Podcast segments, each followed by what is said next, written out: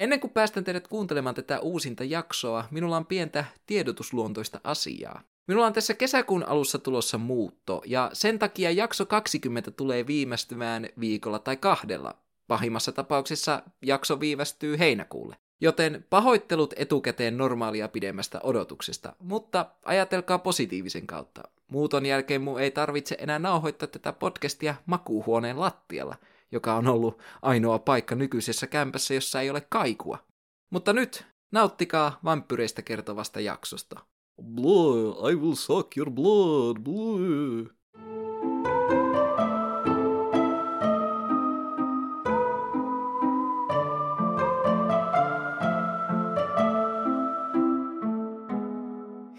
Hei hei ja tervetuloa jälleen kerran outouden ytimeen. Minä olen Samuli ja tämä on Suht Normaali Podcast. Hyvää alkavaa Pride-kuukautta kaikille. Mä oon aina uskonut siihen, että jokaisella meistä on oikeus olla ylpeästi oma itsensä ja mä haluan kantaa oman korteni kekoon tukemalla seksuaali- ja sukupuolivähemmistöjen näkyvyyttä nyt ja tulevaisuudessa. Mä haluankin sanoa, että oli Pride-kuukausi tai ei, minä olen seksuaali- ja sukupuolivähemmistöjen liittolainen aina ja ikuisesti. Mutta nyt, on with the show. Ihmiskunnan varhaishistoriasta lähtien hirviöillä on ollut näkyvä rooli meidän kulttuureissa, mytologioissa sekä tarinoissa.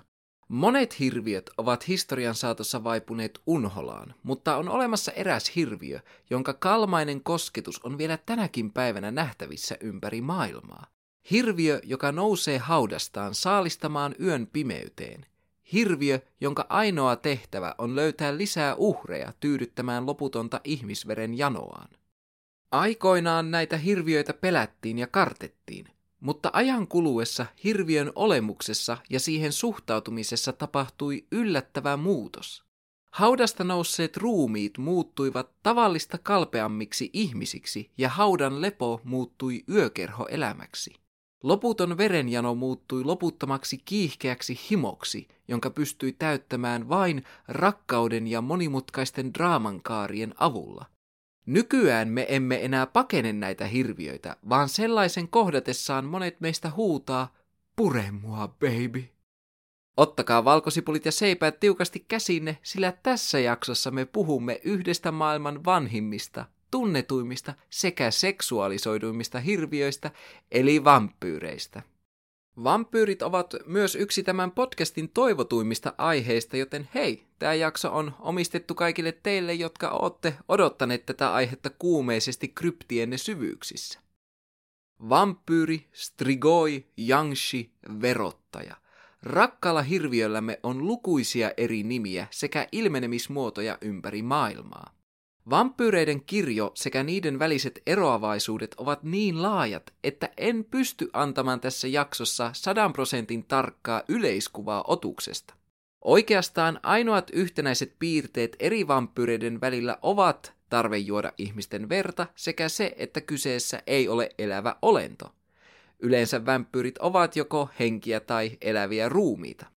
Olento, jonka me nykyään miellämme vampyyriksi ja jota me kaikki rakastamme, vaikka me sitä myöntäisikään, pohjautuu pääsääntöisesti Kaakkois- ja Itä-Euroopan kulttuurien kansantaruissa sekä uskomuksissa esiintyneeseen olentoon. Juuri tähän niin sanottuun Balkan slaavivampyyriin me tulemme perehtymään tässä jaksossa. Kun kuulette sanan vampyyri, minkälainen olento teille tulee ensimmäisenä mieleen? Osa teistä, mukaan lukien minä, näkee drakulamaisen vanhanaikaisen aatelisen hahmon, joka mutustelee pahaa aavistamattoman uhrin kaulaa.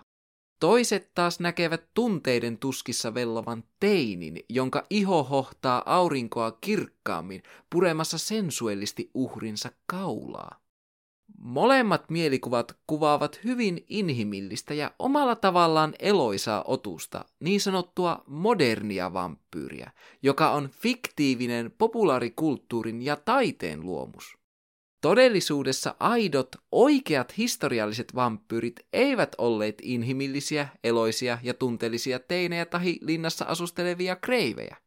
Nämä niin sanotut klassiset vampyyrit olivat elottomia ja tunteettomia ruumiita, jotka eivät mutustelleet tai sensuellisesti purreet uhriensa kauloja, vaan ne raatelivat sekä piinasivat uhrejaan. Joten ennen kuin me käsittelemme vampyyreiden historiaa, meidän on tärkeää erottaa moderni vampyyri ja klassinen vampyyri toisistaan, sillä vaikka ne jakavatkin saman nimen sekä perusidean, molemmat ovat eläviä kuolleita, joilla on pakottava tarve juoda eläinten tai ihmisten verta, ne eivät ole yksi ja sama asia. Veren juomista lukuun ottamatta vampyyrit eroavat toisistaan miltei jokaisella osa-alueella. Suurin erottava tekijä näiden vampyyreiden välillä on se, että toinen näistä kahdesta on huomattavasti kuolleempi elävä kuollut kuin toinen, eikä ole varmaan vaikea arvata, kumpi tämä kuolleempi osapuoli on. Klassiset vampyyrit ovat kirjaimellisesti ruumiita. Ruumiita, jotka ovat silmin nähden hyvässä kunnossa ja jotka väitetysti nousevat öisin haudoistaan saalistamaan viattomia ihmisiä. Näillä olennoilla ei ole omia elämiä, yhteisöitä tai hierarkioita. Niiden ainoa tarkoitus on ruokkia itseään. Modernit vampyyrit ovat puolestaan kalpeita ja kauniita ihmisiä, joita ei oikeastaan voi pintapuolisesti erottaa elävästä ihmisestä. Näillä olennoilla on täysin omat elämänsä, rutiininsa sekä hierarkiansa. Ne vaeltavat öisin yökerhosta toiseen ja ne ovat huomattavasti elävämpiä ja himoittavampia otuksia kuin niiden klassiset sisaruksensa. Erot näiden kahden välillä eivät suinkaan pääty tähän. Klassiset vampyyrit hyökkäävät uhriensa kimppuun aina öisin joko uhrien unissa tai ulkona eläimen muodossa. Nämä vampyyrit raatelevat, tukehduttavat tai kiduttavat uhrejaan ja imevät heiltä verta yleensä rintakehän alueelta. Vampyyrihyökkäyksestä selviävä uhri alkaa kärsimään miltei heti hyökkäyksen jälkeen yhdestä tai useammasta seuraavista oireista. Kuumeesta, aistiharhoista, ärtyneisyydestä, levottomuudesta, pahoinvoinnista, valonarkuudesta, hengenahdistuksesta, painonpudotuksesta tai anemiasta. Lista potentiaalisista oireista on erittäin laaja ja useimmiten vampyyrihyökkäyksen aiheuttamat oireet tappoivat uhrin muutaman päivän tai viikon sisällä. Joissakin tapauksissa uhrien oireet katoavat vampyyrin kuoltua, kun taas toisissa uhrien täytyy nauttia lääkettä, joka on valmistettu väitetyn vampyyrin ruumiista tai sydämestä. Modernit vampyyrit puolestaan hyökkäävät uhriensa kimppuun öissä töissä, pienissä häissä, joskus vähän jäissä ja purevat tätä kaulaan. On vaikea mennä antamaan tätä tarkempaa kuvausta, sillä modernien vampyyrien hyökkäystavat, kuten myös hyökkäyksen aiheuttamat vammat, vaihtelevat aina kirjailijasta tai sarjasta riippuen.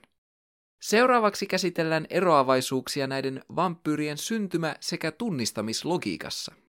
Klassiset vampyyrit syntyvät aina kuoleman jälkeen, mutta potentiaalisten syiden lista, joiden perusteella ihmisestä tulee kuolemansa jälkeen vampyyri, on aivan törkeän pitkä. Yleisimmät syyt liittyivät vampyyrin hyökkäykseen, pahuuteen, tragedioihin sekä kuolemaan. Muun muassa elämässään julmuutta ja pahuutta osoittaneet henkilöt syntyivät erittäin suurella todennäköisyydellä uudelleen vampyyreinä. Myös tautien sekä murhien uhreista ja itsemurhan tehneistä henkilöistä tuli suurella todennäköisyydellä vampyyreitä. Myös vampyyrin hyökkäyksen uhrista tuli hyvin suurella todennäköisyydellä kuolemansa jälkeen vampyyri. Samoin myös vampyyrin tappaman eläimen lihan syöminen pystyi tekemään henkilöstä vampyyrin.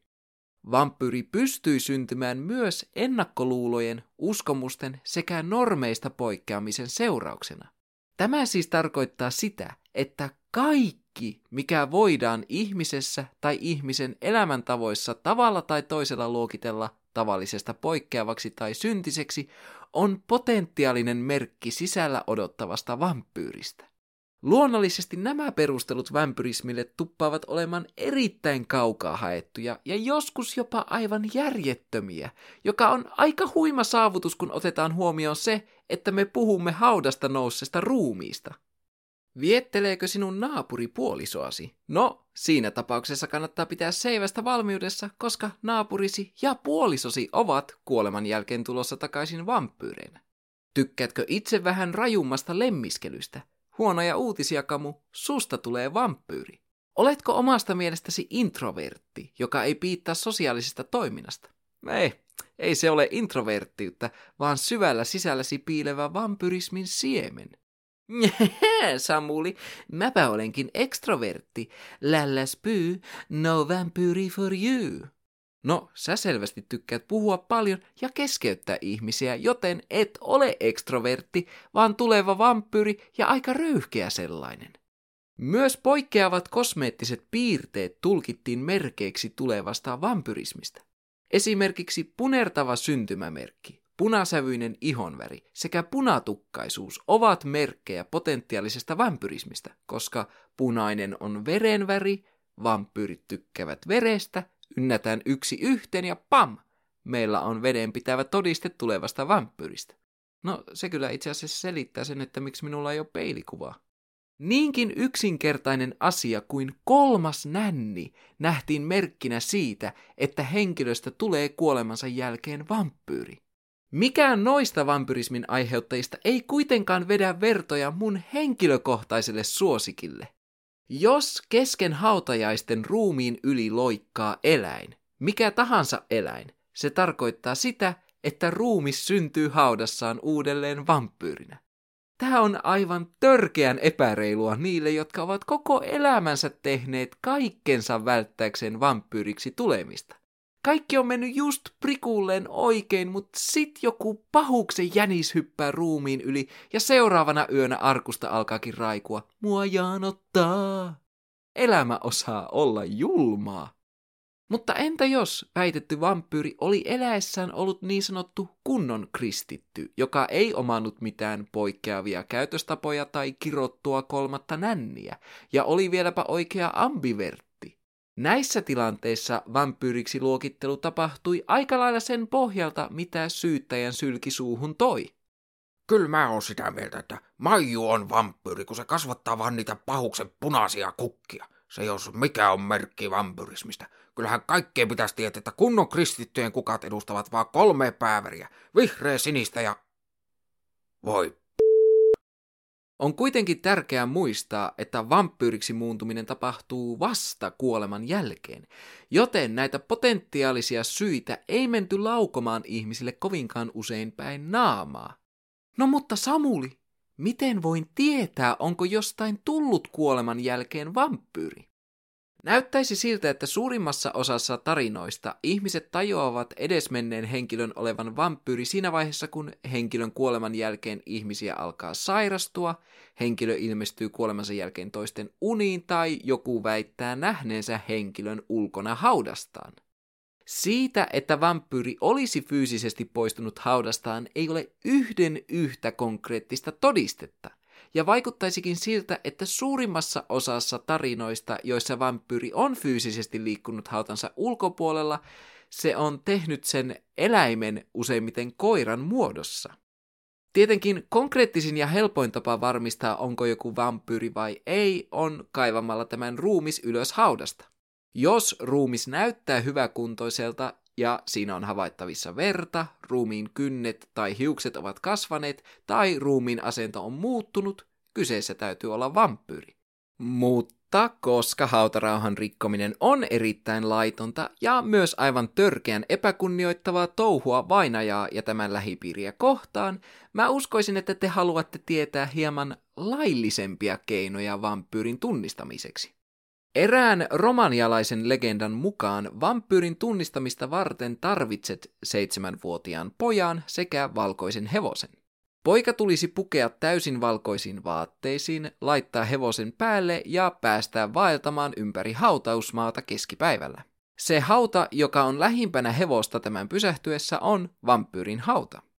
Jos tämä kuulostaa teistä naurettavalta, niin mulla olisi yksinkertainen kysymys. Ootteko koskaan nähnyt vampyyrin hengaavan vapaaehtoisesti poika-hevoskombon lähellä? Niinpä. Tää on just sitä kovaa tiedettä, josta mä niin suuresti nautin. Toki hautuumaalla hevosen ja satunnaisen seitsemänvuotiaan pojan kanssa hengailu on myös aika epäilyttävän näköistä touhua, joten ei ehkä kannata sitäkään ruveta tekemään. Modernien vampyyreiden syntymälogiikka puolestaan on huomattavasti yksinkertaisempi. Modernien vampyyritarinoiden mukaan henkilö X:stä tulee jonkin syyn, muun muassa kirouksen, avaruussienen tai viruksen seurauksena alkuperäinen vampyyri, joka levittää vampyrismia pureman välityksellä uhreilleen, jotka puolestaan levittävät sitä eteenpäin. Tämäkin riippuu vahvasti tarinasta, jossa vampyyri esiintyy, joten tuota tarkempaa kuvausta on vaikea antaa. No mutta Samuli, mistä minä tiedän? Onko jostain tutustani tullut moderni vampyyri? No, moderniksi vampyyriksi tuleminen on hyvin epätodennäköistä, koska ne ovat kuitenkin fiktiivinen asia, mutta meillä on onneksi muutamia keinoja, joilla voidaan testata, onko tutustasi tullut elävä kuollut. Ensimmäinen keino. Avaa tutullesi ovi, mutta älä kutsu häntä sisälle. Jos vaikuttaa siltä, että tuttusi ei pysty astumaan sisälle talosi ilman kutsua, hän on mitä todennäköisemmin vampyyri. Sitä en tiedä, miten tämä aspekti tuli osaksi vampyyreiden mytologiaa, sillä en ainakaan näissä kaakkoisia itä-eurooppalaisissa vampyyreistä kertovissa tarinoissa nähnyt mitään, mikä viittaisi tähän vampyyrit ovat kutsuvieraita aspektiin. Oletettavasti tämä pohjautuu ihan yleiseen ohjeeseen, älä päästä tuntemattomia ihmisiä taloosi. Toinen keino. Mene tuttusi kanssa puron luokse ja astu juoksevan veden yli. Jos tuttusi ei kykene ylittämään juoksevaa vettä, tämäkin on merkki siitä, että hän on vampyyri.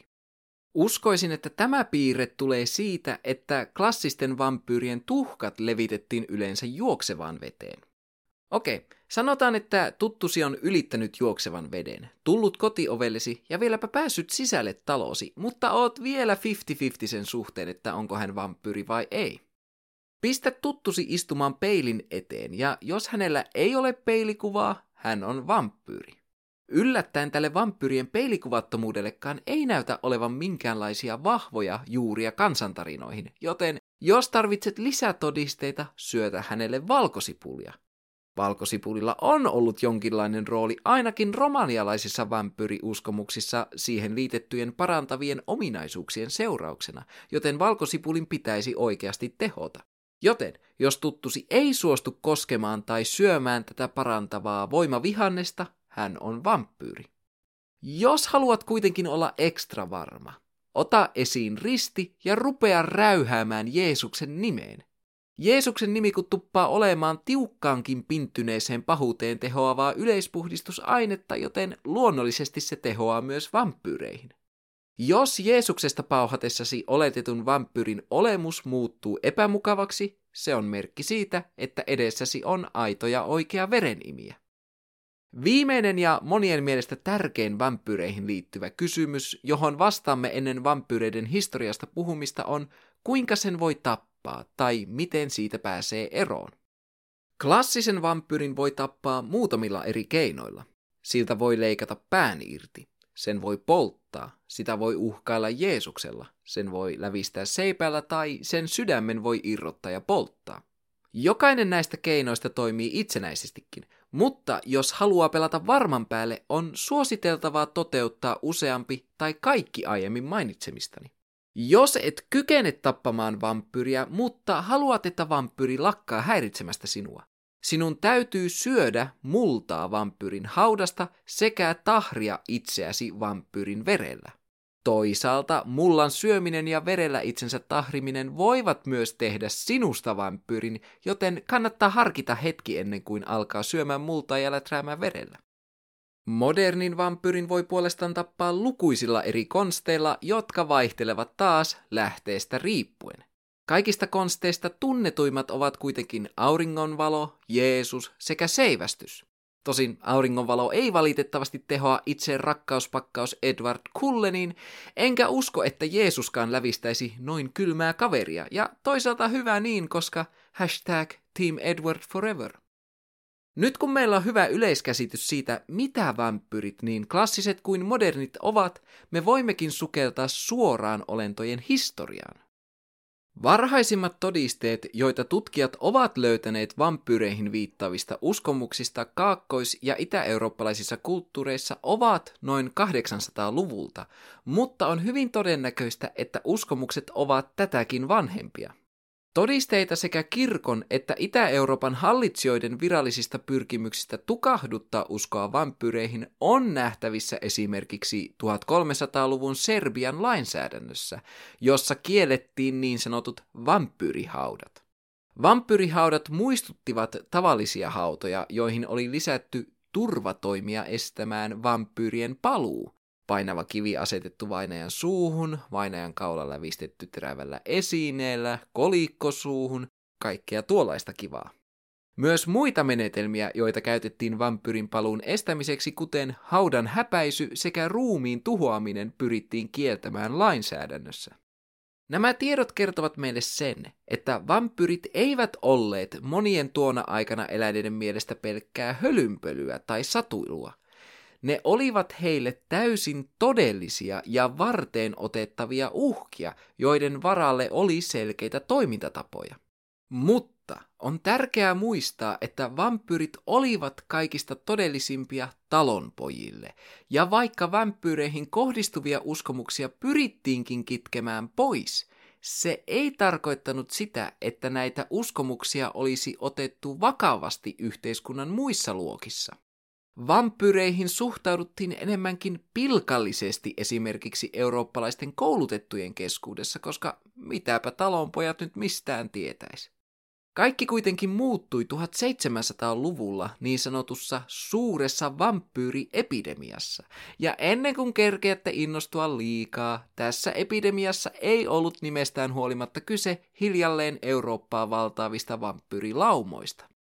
seitsemäntoistasataa-luvulla vampyyritapauksia alettiin ensimmäistä kertaa tutkia ja dokumentoida tieteellisten menetelmien avulla. Tämä toi vampyyritapaukselle täysin uudenlaista legitimiteettiä, koska nyt kertojana toimivat korkeasti koulutettujen silmissä arvostetut henkilöt kuten lääkärit. Tämän seurauksena tietoisuus vampyyreistä lähti leviämään epidemian lailla Euroopan koulutettujen keskuudessa. Ennen kuin mä kerron teille muutamia esimerkkitapauksia, mun täytyy varoittaa teitä, sillä nämä vampyyritarinat ovat yllättävän groteskeja ja kuvottavia, joten kuunnelkaa omalla vastuulla. Seuraavalla vampyyritapauksella, jonka kerron teille, on ollut merkittävä vaikutus vampyyritarinoiden leviämiseen ympäri Eurooppaan sekä populaarikulttuurin vampyyrien syntymiseen. Tämän tapauksen keskiössä on väitetty vampyyri nimeltään Arnold Paole, joka sai aikaiseksi hurjat kaksi vampyyriepidemiaa. Tieto tapauksesta perustuu kahden itävaltalaisen tartuntatauteihin erikoistuneen sotilaslääkärin Glaserin, jonka etunimeä ei lue missään lähteessä, ja Johannes Flückingerin raportteihin, joista Flückingerin raportti on erityisen tärkeä vampyyreiden kannalta. Glaser tutki tätä tapausta joulukuussa seitsemäntoistakolmekymmentäyksi ja Flückinger puolestaan tutki tapausta tammikuussa seitsemäntoistakolmekymmentäkaksi. Valitettavasti sekä Glaser että Flückinger saapuivat tutkimaan vasta toista epidemiaa, joten kaikki tieto, joka meillä on ensimmäisestä epidemiasta ja sen keskiössä olevasta Arnold Paolesta, perustuu yksin omaan paikallisten Flückingerille kertomaan version tapahtumista. Arnold Paole oli serbialainen heitukka, eräänlainen palkkasotilas, joka asui Medveda-nimisessä kylässä. Paikallisten mukaan Paole kertoi usein tarinaa siitä, miten hän oli joutunut aikoinaan vampyyrihyökkäyksen uhriksi Gossova-nimisessä kaupungissa, sekä siitä, miten hän oli onnistunut pääsemään vampyyristä eroon syömällä maata sen haudasta ja puhdistamalla itsensä sen verellä. Nämä yliluonnolliset suojakonstit eivät kuitenkaan voineet suojata Paolea arkisemmilta onnettomuuksilta, sillä hän menehtyi vuonna seitsemäntoistakaksikymmentäkuusi kaulan murtumaan pudottuaan heinävaunun kyydistä.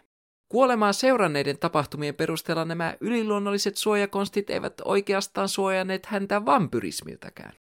kolmekymmentä päivää Paolen kuoleman jälkeen neljä kyläläistä väitti, että Paole oli palannut kuolleista piinaamaan heitä. Nämä neljä kuolivat pian tämän jälkeen. Kymmenen päivää myöhemmin kyläläiset päättivät kylän vanhimpien neuvosta avata Paolen haudan. Kyläläiset järkyttyivät suunnattomasti haudassa odottavasta näystä.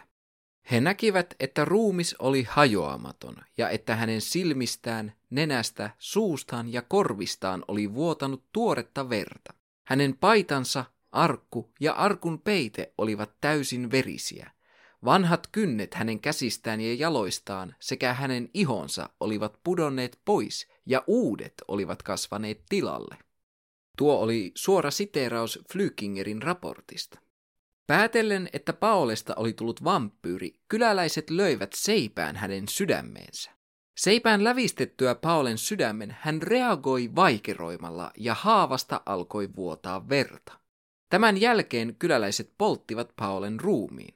Sitten he toistivat saman Paolen neljälle uhrille varmistaakseen, ettei yksikään heistä saisi mahdollisuutta terrorisoida kylää. Ja näin päättyi Medvedan ensimmäinen vampyyriepidemia. Noin viisi vuotta myöhemmin talvella tuhatseitsemänsataakolmekymmentäyksi syttyi uusi, tappavampi epidemia. Juuri tätä epidemiaa sekä Glaser että Flückinger lähetettiin vuorollaan tutkimaan. Molemmat tutkijat pääsivät tarkastelemaan kylää ja kyläläisiä sekä toisen epidemian aiheuttaneiden väitettyjen vampyyreiden sekä niiden uhrien ruumiita. Kuten aiemmin mainitsin, Glaser saapui tutkimaan tapausta ensimmäisenä joulukuussa tuhatseitsemänsataakolmekymmentäyksi. Glaserin raportissa todetaan, että joulukuun kahdenteentoista päivään mennessä kolmetoista ihmistä oli kuollut epidemiaan viimeisten kuuden viikon aikana. Sairastuneet olivat valittaneet kylkikivuista, rintakivuista, pitkittyneistä kuumeesta ja raajojen nykimisestä. Lisäksi eräät sairastuneista kertoivat vampyyrin hyökänneen heidän kimppuunsa heidän unissaan. Vampyyrikertomuksen kannalta merkittävimmät uhrit olivat ensimmäisinä menehtyneet kuusikymmentävuotias nainen nimeltään Milisa sekä kaksikymmentävuotias nainen nimeltään Stana. Paikalliset kertoivat, että Milisa oli omien sanojensa mukaan saapunut kylään ottomaanien hallitsemilta alueilta kuusi vuotta aiemmin. Paikallisten mukaan Milisa oli aina ollut hyvä naapuri, eikä hän ollut koskaan uskonut tai harjoittanut mitään saatanallista. Hän oli kuitenkin kerran maininnut heille, että ollessaan vielä ottomaanimaissa hän oli syönyt kaksi vampyyrien tappamaa lammasta, joka kuulostaa sellaiselta asialta, jota ei ehkä kannattaisi kertoa julkisesti kylässä, joka jo muutenkin uskoo vampyyreihin. Stana oli puolestaan myöntänyt, että ollessaan ottomaanien hallitsemissa maissa hän oli peitellyt itsensä vampyyriverellä suojellakseen itseään vampyyreiltä. Näköjään noihin aikoihin vampyyrit olivat hyvin aktiivisia ottomaanimaissa. Paikalliset uskoivatkin näiden todisteiden valossa, että juuri nämä kaksi naista olivat toisen vampyyriepidemian alkulähde, joka on sinällä hassua, kun otetaan huomioon se, että nämä väitetyt altistumiset vampyyrin saastuttamalle lihalle sekä verelle tapahtuivat vuosia ennen tätä epidemiaa. Näköjään vampyrismin itämisaika on jossain äkkikuoleman ja en mä tiedä välillä. Glaser ei löytänyt tutkimuksissaan minkäänlaisia kulkutauteihin viittaavia merkkejä, jotka pystyisivät selittämään kuolemat. Tästä syystä hän uskoikin kuolemien johtuneen aliravitsemuksesta, joka oli tuohon aikaan hyvin yleinen vaiva. Kyläläiset eivät kuitenkaan hyväksyneet tätä selitystä. He olivat aivan satavarmoja siitä, että kylää piinanneet sairaudet ja kuolemat johtuivat vampyyreistä, ja mä ymmärrän täysin miksi. Kaksi kyläläistä, tai itse asiassa kolme, jos edesmennyt Arnold Paole lasketaan mukaan, myönsi olleensa kontaktissa joko vampyyrin veren tai sen saastuttaman lihan kanssa. Kyläläisille ainoa tuota parempi todiste olisi se, että vampyyri kävelisi ovesta sisään lapun kanssa, jossa lukee "Mä oon se tyyppi, ketä teki ne kyläläismurhat", mutta se ei todennäköisesti tule tapahtumaan. Kyläläiset olivat luonnollisestikin vakuuttuneita siitä, että kuolemat eivät lopu, elleivät viranomaiset teloita vampyyrejä. He jopa uhkasivat hylätä kylän, jos viranomaiset eivät suostuisi hankkiutumaan vampyyreistä eroon. Glaser myöntyi sen verran kyläläisten toiveille, että hän suostui sallimaan ruumiiden ylöskaivamisen, jos se vaikka vähän lieventäisi heidän ärtymystään. Glaserin yllätykseksi ensimmäisten uhrien sekä oletettujen vampyyrien ruumiit näyttivät olevan erittäin hyvässä kunnossa vailla minkäänlaisia hajoamisen merkkejä, kun taas kolme tuoreinta ruumista oli jo silminnähtävästi edenneessä hajoamisen vaiheessa. Näistä oudoista havainnoista huolimatta Glaser uskoi yhä aliravitsemuksen olleen kaiken takana, ja niin hän myös kirjoitti lopulliseen raporttiinsa. Tämä Glaserin raportti on yksityiskohdissaan hyvin suppea, johtuen todennäköisesti siitä, että hän ei suorittanut yhden yhtä ruumiin avausta tutkimuksiensa aikana. Hän kuitenkin suositteli raportissaan viranomaisia teloittamaan väitetyt vampyyrit ihan vain siksi, että kyläläiset rauhoittuisivat. En tiedä tarkkaa syytä sille, miksi Itävallan viranomaiset päättivät lähettää Flückingerin komitean tutkimaan tapausta miltei heti Glaserin poistuttua, mutta oletettavasti se johtui kyläläisten kasvavasta tyytymättömyydestä sekä halusta saada tarkempi käsitys kyläpiinanneiden kuolemien luonteesta. Flückinger et kumppanit saapuivat tutkimaan tapausta tammikuussa tuhatseitsemänsataakolmekymmentäkaksi. Flückingerin mukaan tammikuun seitsemänteen päivään mennessä epidemia oli vaatinut jo seitsemäntoista uhria, joista viimeisimmät olivat oletettavasti menehtyneet Glaserin tutkinnan jälkeen. Voisi kuvitella, että Flückingerin raportti myötäilisi vahvasti edeltäjänsä Glaserin raporttia, mutta Flückingerin raportissa esitetyt väitteet ja johtopäätökset poikkeavat merkittävästi edeltäjästään. Flückingerin mukaan paikalliset uskoivat tämän toisen epidemian juontavan juurensa edelliseen Arnold Paolen aiheuttamaan epidemiaan. Paikalliset kertoivat, että vampyyri Paole oli kyläpiinatessaan nauttinut ihmisveren lisäksi lampaanverta. Hän ei kuitenkaan ollut tappanut kyseisiä lampaita. Kun nämä saastuneet lampaat myöhemmin teurastettiin, kaikki, jotka söivät niiden lihaa, tulisivat muuttumaan kuolemansa jälkeen vampyyreiksi. Kyläläisten mukaan ainoa henkilö, joka todistettavasti söi tätä saastunutta lihaa ja täten aloitti toisen vampyyriepidemian, oli Milisa. Flückinger mainitsee myös ohimennen väitteet, joiden mukaan Stana oli ennen kuolemansa myöntänyt, että hän oli peitellyt itsensä vampyyrin verellä suojellakseen itseään vampyyreiltä, mikä tietenkin tarkoitti sitä, että hänestä tulisi kuolemansa jälkeen myös vampyyri. Eli taas nämä kaksi naista ovat ne aiheuttajat, mutta tällä kertaa syy on pistetty käytännössä melkein yksin omaan sen Milisan niskoille. Kuten Glaser, Flückinger et kumppanit eivät myöskään löytäneet mitään kulkutauteihin viittaavia merkkejä, mutta toisin kuin Glaser, Flückinger alkoi pitämään vampyyrihypoteesia kaikista todennäköisimpänä selityksenä. Mä arvostan suuresti sitä, miten nopeasti Flückinger et kumppanit hylkäsivät tieteen ja logiikan. Hmm, täällä ei ole mitään merkkejä keuhkotaudista tai rutosta. Mutta sehän tarkoittaa, että kuolemien takana on Mein Gott, es ist ein Vampir! Mutta Herr Glaserin raportissa aliravitsemuksen todettiin olevan syypää. Eikö meidän pitäisi Nein, nein, nein, es ist Vampir? Luulisi, että jaksaisi edes muutamia hypoteeseja kokeilla ennen kuin hyppää sinne hurjimpaan päähän, mutta äh, kertaa helppo selitys tarjolla, niin otetaan se. Syy, miksi Flückinger päätyi vampyyrihypoteesiin, johtuu siitä, että toisin kuin Glaser, Flückinger suoritti komitean jäsenten kanssa ruumiinavauksia väitetyille vampyyreille sekä niiden uhreille. Flückinger totesi raportissaan, että vaikka viisi ruumista oli pahasti hajonneita, loput kaksitoista olivat melko kokonaisia ja hajoamattomia. Lisäksi näissä kahdessatoista ruumissa oli havaittavissa vampyrismiin viittaavia piirteitä. Ja taas suora sitaatti Flückingerin raportista.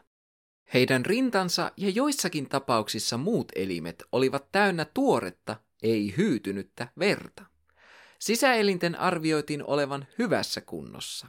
Useat ruumiit näyttivät pulleilta ja niiden iholla oli punainen ja elävä väri. Ja monissa tapauksissa käsien ja jalkojen vanha iho sekä kynnet olivat pudonneet pois, mutta havaittavissa oli täysin uusia kynsiä sekä raikas ja eloisa iho. Milisan tapauksessa ruumiin avausta seuranneet heitukat olivat hyvin yllättyneitä hänen pulleudestaan, sanoen, että he olivat tunteneet hänet nuoruudestaan asti ja että hän oli aina ollut hyvin laiha ja kuihtunut.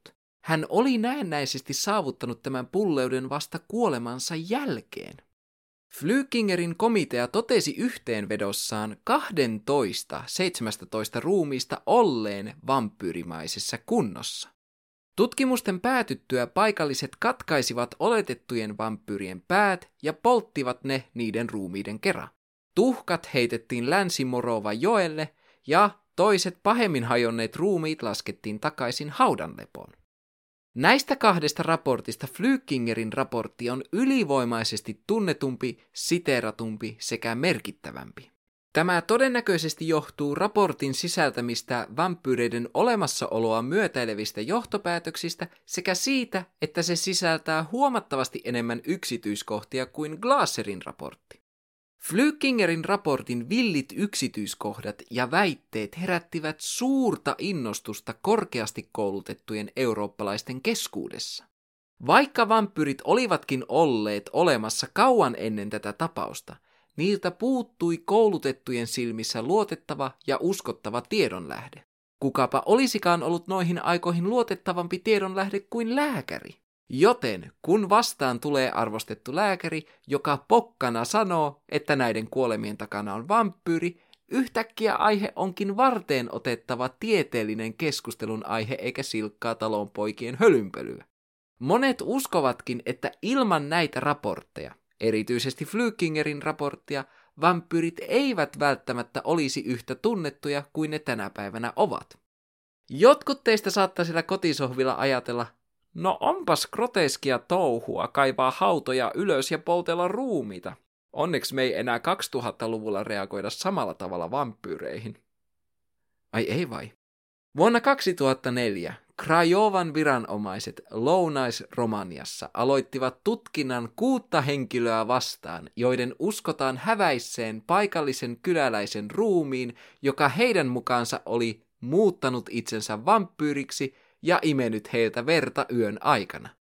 Tämä on täysin todellinen tapaus.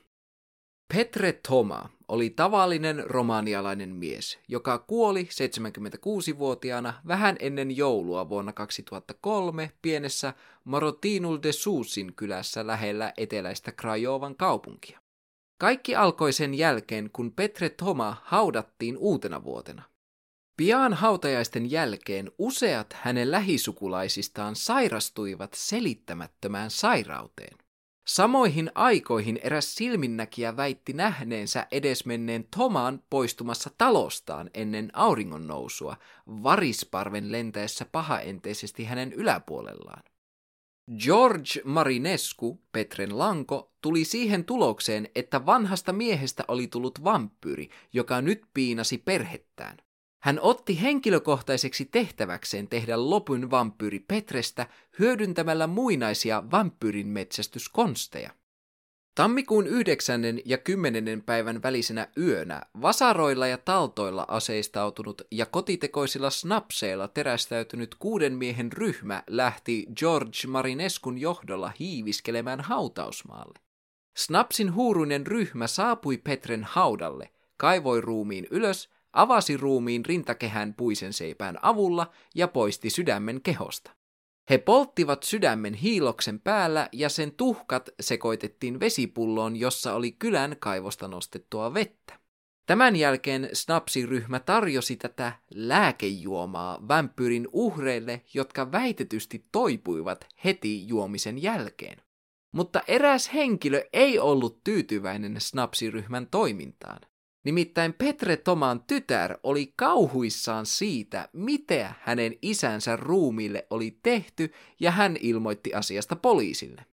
Poliisi pidätti snapsiryhmän jäsenet ja heitä syytettiin kuolleen henkilön sekä haudan häpäisemisestä. Heidät tuomittiin kuudeksi kuukaudeksi vankilaan ja heidän tuli maksaa vahingonkorvauksia Petre Toman perheelle. Pidätyksensä jälkeen Marinescu sanoi, jos emme olisi tehneet mitään, vaimoni, poikani ja tyttäreni olisivat kuolleet. Siksi päätin kaivaa hänet ylös. Olen nähnyt tällaisia asioita ennenkin. Kun nostimme hänet haudasta, hänellä oli verta suunsa ympärillä. Lävistimme hänen rintakehänsä ja hän huokaisi, kun poistimme hänen sydämensä. Poltimme sen, liuoitimme tuhkan veteen ja sairastuneet ihmiset joivat sen. He parantuivat heti.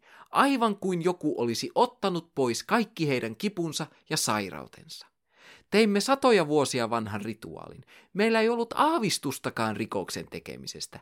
Päinvastoin uskoimme toimivamme oikein, koska Petren henki piinasi meitä kaikkia ja hän onnistui lähes tappamaan osan meistä. Hän palasi kuolleista ja seurasi meitä. Hei, Marinescu, sen sijaan, että pistätte heti kaiken energian vampyyriteorian taakse, oisko ollut fiksua vaikkapa käyttää perheenjäseniä tai tuttavia lääkärissä? Ihmisiä sairastuu koko ajan, ja tämä saattaa olla tajunnan räjäyttävä hetki. Ihmisiä myös kuolee koko ajan, joten on tilastollisesti todennäköistä, että sairastumista edeltää jonkun henkilön kuolema jossain päin maailmaa, mutta ajallinen korrelaatio ei ole merkki syy-seuraussuhteesta. Kyläläisten silmissä tämän snapsiryhmän jäsenet olivat sankareita. Jos he eivät olisi tehneet sitä, kuolleen veljen tytär ei olisi elossa tänään. Hän oli hyvin sairas. Toma oli muuttunut vampyyriksi ja hyökkäsi hänen kimppunsa aina öisin. Tyttö kertoi, että Toma vaani tätä aina linnun tai eläimen muodossa. Hän yritti viedä tytön mukanaan hautaan. Miten te sitten olette niin varmoja, että se oli Toma, jos tytön kimppuun hyökkäsi eläin? Yhtä hyvin se olisi voinut olla vaikka vampyyrivaris. Mä en pysty käsittämään näitä loogisia voltteja, joita tässä tehdään. Eikä nämä loogiset voltit lopu tähän. Rituaaliin osallistuneiden kuuden miehen tuomioita lievennettiin sen jälkeen, kun suuri joukko paikallisia todisti miesten hyvien tarkoitusten puolesta ja pyysivät heille armahdusta. Jumaleisson, he kaivoivat kuolleen miehen ylös haudastaan ja tekivät hänen sydämestään taikajuomaa. Ei sillä pitäisi olla väliä, miten hyvät tarkoitukset taustalla on. Tuo on käytännössä taikauskolla oikeutettua kannibalismia. Eikä tämä ole edes ollut ainoa vampyyrin vastainen rituaali, jota tuolla alueella on toteutettu. Tutkijat löysivät pian todisteita jopa kahdesta kymmenestä aiempina vuosina sattuneista vampyyrin vastaisista rituaaleista, ja todennäköisesti rituaaleja on ollut huomattavasti enemmänkin. Tämä Petre Toman tapaus on tuorein vampyyritapaus, jonka onnistuin löytämään, mutta uskon hyvin vahvasti siihen, että samanlaisia vampyyrirituaaleja toteutetaan yhä tänäkin päivänä yhteisöissä, joissa on vahvasti juurtunut usko vampyyreihin. Tässä vaiheessa me voimmekin kysyä, ovatko vampyyrit todellisia? Ovat, mutta eivät kuitenkaan. Todellinen vampyyri ei ole hirviö, vaan se on idea. Idea, joka on syntynyt taikauskon ja ihmiskehon kuoleman jälkeisen mätänemisprosesseihin sekä tauteihin liittyvän tiedon puutteen yhdistelmänä. Kuten näistä aiemmista tarinoista huomaatte, useimmiten vampyyrin olemassaolo niin sanotusti varmistetaan nostamalla ruumis pois haudastaan. Yleisimmät perustelut vampyyrin olemassaololle ovat veren löytyminen arkusta tai ruumiin kasvoilta ja käsistä, ruumiin vähäinen hajoaminen sekä pyöreys, ruumiin näennäinen kynsien kasvu sekä ihon uusiutuminen. Mutta jos ruumis olikin hajonneen näköinen, niin silloin kyseisessä ruumiissa ei asunut vampyyriä, vaikka kyseessä olikin vampyyrin uhrin ruumis. Tämä on nähtävissä käytännössä Flückingerin raportissa, jossa viisi pahiten hajonnutta ruumista laskettiin takaisin haudanlepoon, vaikka ne olivatkin väitetyn vampyyrin uhreja. Mutta koska ruumiit olivat hajonneita, ne olivat ilmiselvästi kuolleita. Käytännössä, jos ruumis näytti olevan aivan liian hyvässä kunnossa visuaalisesti, sen täytyi olla vampyyri. Tämä ruumiin visuaalinen hyväkuntoisuus on täysin selitettävissä ruumiin luonnollisella hajoamisprosessilla. Ruumiin hajoamisnopeus vaihtelee lämpötilan ja maaperän koostumuksen mukaan, ja monet hajoamisen piirteet olivat pitkään vähän tunnettuja. Tämä on saanut vampyyripelkoiset ihmiset uskomaan virheellisesti, että kuollut ruumis ei ole hajonnut lainkaan, tai hieman ironisesti tulkitsemaan hajoamisen merkkejä jatkuvina elonmerkkeinä. Kun hajoamisesta syntyvät kaasut kertyvät ruumiiseen, se turpoaa ja kohonnut paine pakottaa veren vuotamaan ulos nenästä, korvista ja suusta. Tämä saa kehon näyttämään pullealta, hyvin ruokitulta, punertavalta sekä siltä, kuin se olisi vastikään käynyt mussuttamassa naapurin kaulaa. Muutokset ovat erityisen silmäänpistäviä, jos henkilö on eläessään ollut erityisen laiha tai kalpea. Kuten Flückingerin raportissa mainittu Milisa, jonka sanottiin pyöristyneen vampyyrinä haudassaan. Turvonneen hajoavan ruumiin lävistäminen voi aiheuttaa verenvuotoa ja pakottaa kertyneet kaasut poistumaan kehosta. Kun nämä kaasut poistuivat ruumiista esimerkiksi suun kautta, ne ohittavat äänihuulet ja tästä syystä voi kuulostaa siltä kuin ruumis voihkaisisi. Kuoleman jälkeen iho ja ikenet menettävät nesteitä ja supistuvat paljastaen hiusten, kynsien ja hampaiden juuret. Jopa hampaat, jotka ovat olleet piilossa leuassa, paljastuvat. Tämä luo vaikutelman siitä, että kynnet, hampaat ja hiukset ovat jatkaneet kasvua kuoleman jälkeen. Tietyssä vaiheessa kynnet putoavat ja iho kuoriutuu, kuten Flückingerin raportissa todettiin. Dermis ja kynsien alla olevat kynsisängyt tulkittiin uudeksi ihoksi ja uusiksi kynsiksi. Hajoamisprosessista tietämätön henkilö saattaa automaattisesti olettaa, miltä kuolleen ruumiin tulisi näyttää. Järkytys on luonnollisin reaktio sille, kun ruumiin ulkomuoto ei täsmääkään oman oletuksen kanssa. seitsemäntoistasadan-luvun ihminen ei yksinkertaisesti tiennyt kaikista hajoamisprosessiin liittyvistä piirteistä, koska tiede ei pystynyt selittämään, miksi ruumis oli näennäisesti hyvässä kunnossa. Taikauskot ja hirviöt tarjosivat ymmärrettävämmän, yksinkertaisemman selityksen. kaksituhattaluvun ihmisen puolestaan pitäisi olla tietoinen siitä, että vampyyrit eivät ole todellisia, mutta vuosisatojen ajan juurtuneista uskomuksista on erittäin vaikea päästä eroon, sanoi tiede mitä tahansa. Tämä hajoamisprosessiin liittyvä tietämättömyys on kaikista selkein ja loogisin selitys vampyyreiden fyysisille piirteille, mutta se ei kuitenkaan pysty selittämään vampyyreistä koituneita kuolemia. Vampyyrien hyökkäyksillä ja niiden aiheuttamilla kuolemilla pyrittiin mitä todennäköisimmin selittämään tautien, kuten esimerkiksi tuberkuloosin tai vesikauhun aiheuttamia oireita sekä kuolemia. Kun otetaan huomioon se, että kyseessä on ollut seitsemäntoistasadan-luvun Eurooppa ja sitä aiempi aika, vampyyrien aiheuttamien kuolemien taustalla on voinut olla mikä tahansa tauti flunssasta lähtien. Esimerkiksi Arnold Paolen tapauksen aikoihin yksi potentiaalinen syypää vampyyrikuolemiin olisi voinut olla vesikauhu. Kyläläisethän olivat Glaserin mukaan valitelleet muun muassa rintakivuista, kylkikivuista, korkeasta kuumeesta sekä lihasten nykimisestä. Jokainen näistä on myös vesikauhun oire. Joten entä jos vampyyrin saastuttaman lihan sijaan kyläläiset olisivatkin syöneet vesikauhun kuolleen eläimen lihaa? Tauti olisi voinut sitä kautta levitä hyvinkin laajalle alueelle kylässä, etenkin jos liha oli huonosti kypsytettyä. Monissa vampyyritarinoissa kerrotaan siitä, miten vampyyri palaa ensimmäisenä tappamaan lähisukunsa. Mutta tämäkin on selitettävissä täysin tartuntatautien leviämislogiikalla. Jos yksi perheen jäsenistä sairastuu erittäin tarttuvaan tautiin, niin kaikella logiikallahan myös hänen kanssaan lähikontaktissa olleet henkilöt voivat saada tartunnan. Joten jos esimerkiksi perheen isä menehtyi tuntemattomaan kulkutautiin ja hieman hänen kuolemansa jälkeen muukin perhe sairastuu vakavasti, ei ole ollenkaan yllättävää, että ihmiset alkaisivat uskoa perheen isän syntyneen uudestaan vampyyrinä, koska ei vaan ole yksinkertaisesti ollut tietoa, jonka avulla voitaisiin ymmärtää, miksi isä menehtyi ja miksi muutkin sairastuivat. Toki meidän on jälkikäteen vaikea mennä sanomaan, mikä tauti aiheutti minkäkin kuoleman, mutta taudit ovat kaikista todennäköisimpiä selityksiä vampyyreiden aiheuttamille oireille.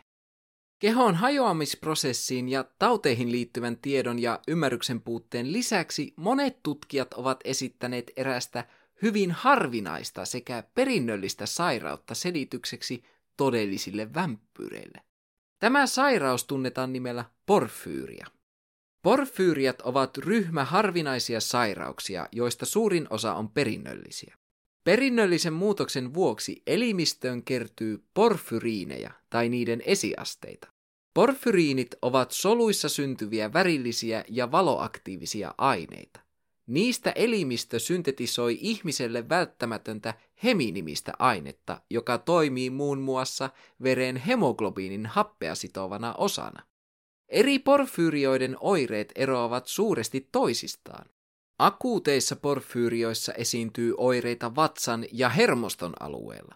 Muissa porfyyrioissa esiintyy pääasiassa ihooireita, joista tärkeimmät ovat porfyyria kutaena tarda ja erytropoieettinen protoporfyyria. tuhatkahdeksansataaluvulla ja vielä tuhatyhdeksänsataaluvulla tätä tautia nimitettiin vampyyritaudiksi.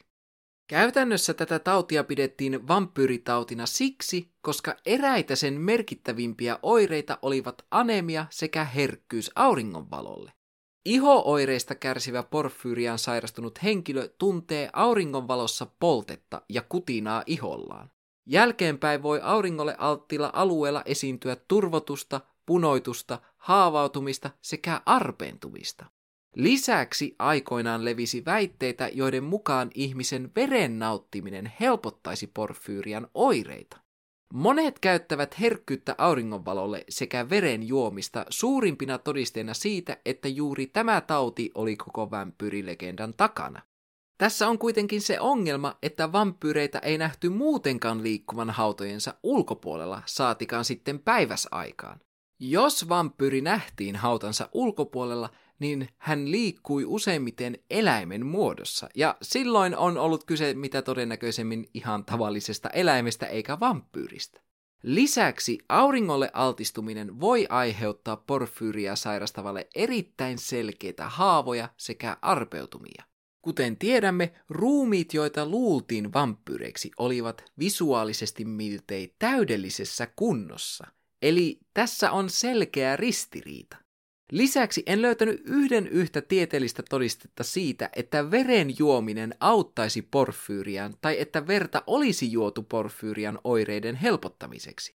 Oletettavasti tämä verenjuomisväite on saanut alkunsa siitä, että porfyyria voi aiheuttaa tummanpunertavaa virtsaa. Meidän täytyy myös muistaa, että kyseessä on erittäin, erittäin harvinainen sairaus. Tämä kun yhdistetään seitsemäntoistasadan luvun maailmanlaajuiseen väestön arvioon, joka oli kuusisataa ja kuusisataakahdeksankymmentä miljoonan välillä, on hyvin epätodennäköistä, että tämä sairaus olisi synnyttänyt vampyyrilegendan, kun jo pelkästään Serbiassa väitettyjä vampyyreitä on ollut useita satoja, ellei jopa tuhansia. Vaikuttaisikin siltä, että tämä sairaus on liitetty vampyyreihin enemmänkin kauhufiktion kuin todellisuuden pohjalta. Kaiken tämän jälkeen me voimmekin todeta, että vampyyrit eivät ole olleet mitään muuta kuin taikauskojen, tautien ja ymmärtämättömyyden yhteen törmäyksestä syntynyt konsepti, jonka avulla pyrittiin selittämään tapauksia, joita tiede ja uskonto eivät kyenneet. Vuosien saatossa vampyyrit jättivät hautansa taakseen ja vakiintuivat osaksi meidän populaarikulttuuriamme Bram Stokerin ja Sheridan Le Fanun tapaisten mestarillisten tarinankertojien toimesta. On hassua ajatella, miten vähän yhteistä esimerkiksi Draculalla on historiallisten sisarustensa kanssa, mutta omasta mielestäni kirjallisuudessa vampyyreihin tehdyt muutokset tekivät niistä huomattavasti parempia, jännittävämpiä ja mielenkiintoisempia tarinankerronnan kannalta. Plus kaikki nämä romanttisesti latautuneet vampyyritarinat olisivat olleet aika kyseenalaistettavaa settiä, jos himoittava vampyyri olisi ollut kuollut kuin kivi. Siinä oiskin vampyyrijakso nyt kivasti paketoituna ja voi juukelis puukelis, kun tämäkin oli vain pieni pintapuraisu vampyyreiden ihmeelliseen maailmaan. Mitä mieltä te olitte tästä jaksosta? Tulkaa kertomaan minulle Instagramissa at suhtnormaalipodcast ja painakaa siellä sitä seuraan näppäintä. Haluan antaa suurimmat kiitokset kaikille patroneille teidän ihanasta tuestanne ja erityiset kiitokset suursuhtistason patroneille, joten suuret kiitokset Ellille, wuhuu! Suuret kiitokset Tuomettaralle, wuhuu! Ja suuret kiitokset The Kasvifaktailijalle, wuhuu! Te kaikki ihanat patronit mahdollistatte sen, että Suht Normaali pysyy omana outona itsenään.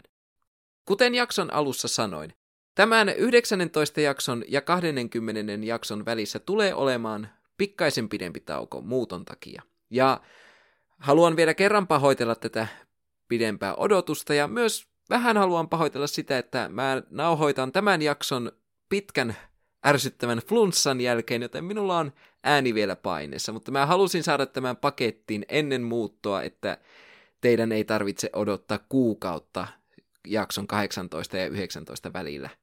Se on paljon parempi teille, kun ei ole pitkä odotus, ja paljon parempi minulle, kun algoritmit ei sitten unohda minua Spotifyssa ja muualla. Mutta on taas aika sanoa hetkeksi hei hei, ja onneksi me tapamme taas pian Outouden ytimessä.